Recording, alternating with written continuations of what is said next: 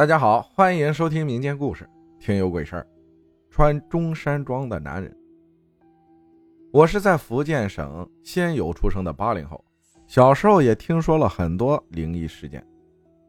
那时候对这种奇奇怪怪的事儿，既害怕又想知道更多，并且小时候也经历了好几次说不清楚的事情。不过我在学校接受的教育是这个世界上没有所谓的鬼神存在，所以在我十六岁反叛期的时候，也就对于鬼神这些东西缺少了敬畏。现在我已经四十多岁了，我开始明白为什么有很多人越老就越迷信。其实不是那些人老糊涂或者学识太低，而是年龄越大，经历的越多，也就越明白很多的事儿。有些东西以目前的科学技术真的没办法完美解释的。以下是我小时候的亲身经历。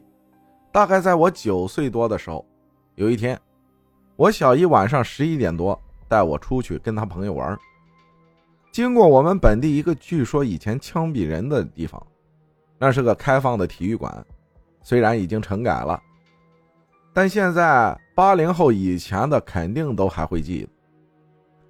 当时我阿姨带着我从小路走到那个体育场时，我看到整个体育场到处都是白色的影子在慢慢移动。在我们还没有踏入体育场的时候，我马上跟我小姨说了我看到的，她也吓坏了，马上拉着我回到家里。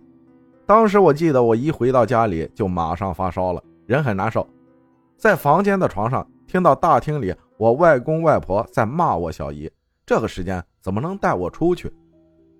后来迷迷糊糊，我就只记得我外婆在我额头上烧符纸，嘴里还念念有词，然后把烧成灰的符泡在温水里让我喝下，第二天我就好了。小时候也不知道这是干嘛，不过我至今还是很记得，好几次发烧会被用到符水的时候。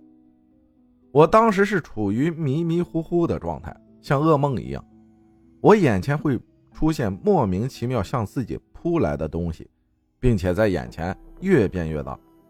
我相信这种感觉肯定不止我一个人感受过，这只是其中的一个小插曲而已。我记不清楚到底是十一岁还是十二岁时，有天中午，我外婆和我妈三个人午睡时，我是睡在床的最后面靠墙的位置，我妈睡中间，我外婆睡床边。我突然被尿意憋醒，从床上爬到床边，刚要下床时，我看到床下爬出了一个穿着破旧中山装的男人，披头散发，很脏很脏，看了我一眼，然后就站在了房间门口。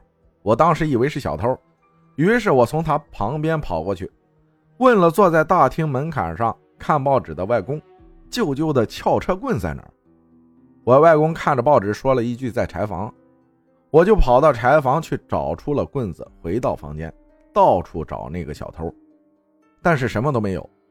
于是我当时把撬车棍放在了我外公坐的大厅门后面，接着去尿完了上床继续睡。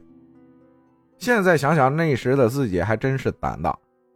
后来过了应该有一个小时，我们都睡醒了，我第一个爬起来到大厅，看到我外公啊还是坐在门槛上看报纸。我跑到大厅门后面，发现那根铁棍啊就在门后，我相信不是自己做梦，于是我把这事儿告诉了家人，可是当时没有人相信我，我到现在也搞不清楚那到底是不是我的幻觉或者做梦。我外公外婆早已离世了，偶尔我跟我妈提起这事儿，她还记得。其实那时候我胆子挺大的，天不怕地不怕的德行。我家里我小姨的房间，那时我小姨去深圳打工了，我一个人睡那个房间。我至今仍然记得，房间里有一个深红色的大衣柜，中间一面大镜子，镜子正对着我睡觉的床。我从记事开始被所谓的鬼压床最少压了一百多次，现在了解了很多，真的明白镜子对床的禁忌是有道理的。最可怕的两次鬼压床我至今记忆犹新。一次我感觉有人掐着自己的脖子不能呼吸，外面还是下午，天还亮着，我无法睁开眼睛，全身无法动弹，也叫不出声。当时我有个感觉，我这次可能会死。我努力着，用尽力气，终于睁开了一点眼睛。我看到在我正躺着的上方漂浮着一团黑影。后来我就什么都不知道了。还有一次鬼压床发生在半夜，约凌晨一两点左右。当时突然睡醒，我也是正躺着，全身不能动弹，叫不出来，勉强睁开了眼睛。透过月光，我看到我的双腿被高高抬起。我用尽力气挣扎，最后把双腿放下。灯都没有开，我打开房门，大叫着从大厅冲到我外公外婆的房间敲门。外公外婆听到我的叫声，开了门。外公拿着扫把就去了我的房间，什么也没发现。那晚我睡在了我外公旁边。感谢蔡先生分享的故事啊，反正据统计啊，就听友们分享的故事，好多鬼压床发生在白天中午的时间比较多，午睡的时候。感谢大家的收听，我是阿浩，咱们下期再见。